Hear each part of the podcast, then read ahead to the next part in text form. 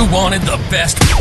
You've got the best podcast, the hottest, hottest. podcast in the world. In the world. The Chris Voss Show, the preeminent podcast with guests so smart you may experience serious brain bleed. The CEOs, authors, thought leaders, visionaries, and motivators. Get ready, get ready. Strap yourself in. Keep your hands, arms, and legs inside the vehicle at all times, because you're about to go on a monster education roller coaster with your brain. Now, here's your host, Chris Voss. Hi, folks. Chris Voss here from the ChrisVossShow.com, the ChrisVossShow.com. Hey, welcome to the big show. We certainly appreciate you guys being here. As always, refer the show to your family, friends, and relatives. We've seen our uh, listenership double in February and just passed through uh, another uh, one of our million uh, marks uh, of audience listeners and downloads. So thanks for being there and the and the tens of millions. We certainly appreciate it, man. Uh, you can see our stuff on YouTube.com for just Chris Voss, uh, Goodreads.com for just Chris Voss, and all the other places on the interwebs. I have something kind of unique and special today. Uh, it's just myself. I'm going to be talking to you about about a great book that just recently came out. Uh, the book came out February 14th, 2023. It was entitled Fragile Cargo The World War II Race to Save the Treasures of China's Forbidden City. We had author Adam Brookes on the show a few weeks ago, and the publisher uh, kindly asked us to hold the presentation till later and not do it live. And in turning off all the buttons, we were doing something we don't normally do and just record it as opposed to doing it live and pressing the button and all the setup we do. And uh, someone forgot to press record. So that was probably me.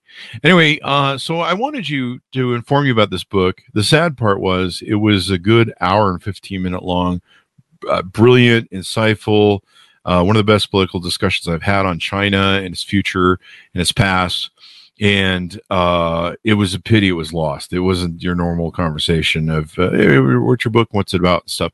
So um, I'm going to give you the rundown of kind of what the experience we had and tell you about the book because I think it's an important book for people to know about and read about. And of course, we waste we lost a whole hour and a half episode, and I at least like to um, pay back this uh, author for spending that much time on his on our show, even though um, there's there was no uh, publication of it. So we're going to make a publication by making audio here. I'm going to tell you about this. So this is kind of interesting. A lot of people don't talk about this. Turns out that during the spring of 1933, you know, the the war was spilling over um, from Japan into China, and they were really concerned. Well, the China's Forbidden City, if you're familiar with it, had pretty much all the riches of China inside of it, buried and, hidden and blah, blah, blah. And it was worth probably was say billions. And it was like very private, uh, selective art, uh, beautiful paintings, scrolls, you know, all the things that are uh, the most important things to any sort of nation state. and there was like uh, basically what was it uh, magnificent collections that contain millions of pieces of art uh, they carried China's deepest and most ancient memories, irreplaceable artifacts, exquisite paintings on silk, uh, vanishing rare Ming porcelain, and the extraordinary stone drums of Quinn or Queen. I'm not sure if I'm pronouncing it right. They also had 2,500 year old inscriptions of crucial cultural significance. So you can imagine how important this stuff is. Also, you can imagine that doesn't transport well, hence the name of the book, Fragile Cargo. So, what they decided to do as the Japanese were advancing and planes were starting to come overhead is the um, establishment in China decided they should do something that it was a matter of time until um, their main uh, Peking's Forbidden City was overrun, which it eventually was, and they um, they moved all of the uh, stuff all around the country to hidden parts of the country, rural parts of the country where it was sent to be um, protected. And so he, uh, this gentleman, Adam Brookes, tells us a brilliant story of all the things they did to map it out, to get it going. Uh, you know, I mean, there was damage along the way. I mean, you're trying to transport, imagine trying to transport porcelain Ming dynasty uh, vases and other things, and and you know they're in these trucks, these rickety trucks from the you know 100 years ago. Uh, not the best thing, and probably not on the best roads. You know, probably lots of dirt roads and bumps and rocks and crevices, and then you know things being stolen, things being attacked. Um, you know, just it's just a wild sort of ride. And then, of course, some of it was taken Taiwan. We talked about what one of one of the big problems that they had with uh, with the last uh, ruler of uh, uh, China at the time before I think it was Ho Chi Minh came in. No, that's uh, Vietnam before the uh, oh the one guy who came over and, and took over with communism in China. Anyway, um, so they actually took all the bullion and gold and stuff out of China when he was coming and they ran it to Taiwan. And that's one of the reasons China has a real beef with Taiwan. Basically, all the golden treasures were sent there. So uh, it's an interesting story about how they save these treasures and the race is on as they think the city is about to fall.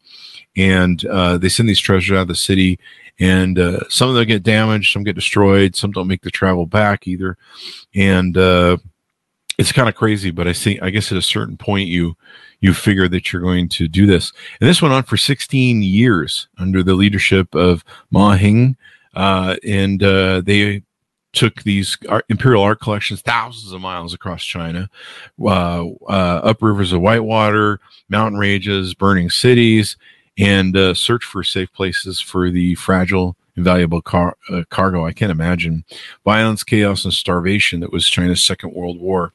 Um, and so uh, it's a really amazing story, and Adam's insight into uh, what took place in this and his documentation was uh, gripping. And it reads kind of almost like a movie.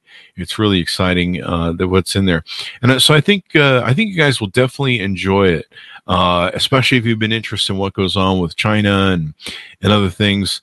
Uh, kind of the, some of the underpinnings of why China claims Taiwan and why there's a whole issue there uh, goes back through all the years of China and stuff. And so he gets into a lot of that. We had a brilliant discussion on China, uh, the Third World War with China, uh, China invading Taiwan, and, and, other great stuff. And and he was really insightful, and I was really impressed with what he knew so that's kind of my uh, recap. Um, maybe I'll get lucky and we'll have him on the show again sometime, maybe for a future book. Um, but uh, thereby goes uh, the way we went. Um, so order the book. You can order wherever fine books are sold, and I think you'll enjoy it. Fragile Cargo. Uh, I'm sorry, let's cut that right better. Fragile Cargo. The World War II race to save the treasures of China's Forbidden City by Adam Brookes. And thanks Adam for coming on the show. Be sure to pick up his book and watch for uh, some amazing shows we have coming up. We have another billionaire coming on the show, uh, and uh, he's going to be talking to us about his book later on this week. Anyway, thanks for tuning in. We really appreciate you. You're the greatest audience ever known to man. Thank you very much, and we'll see you guys next time.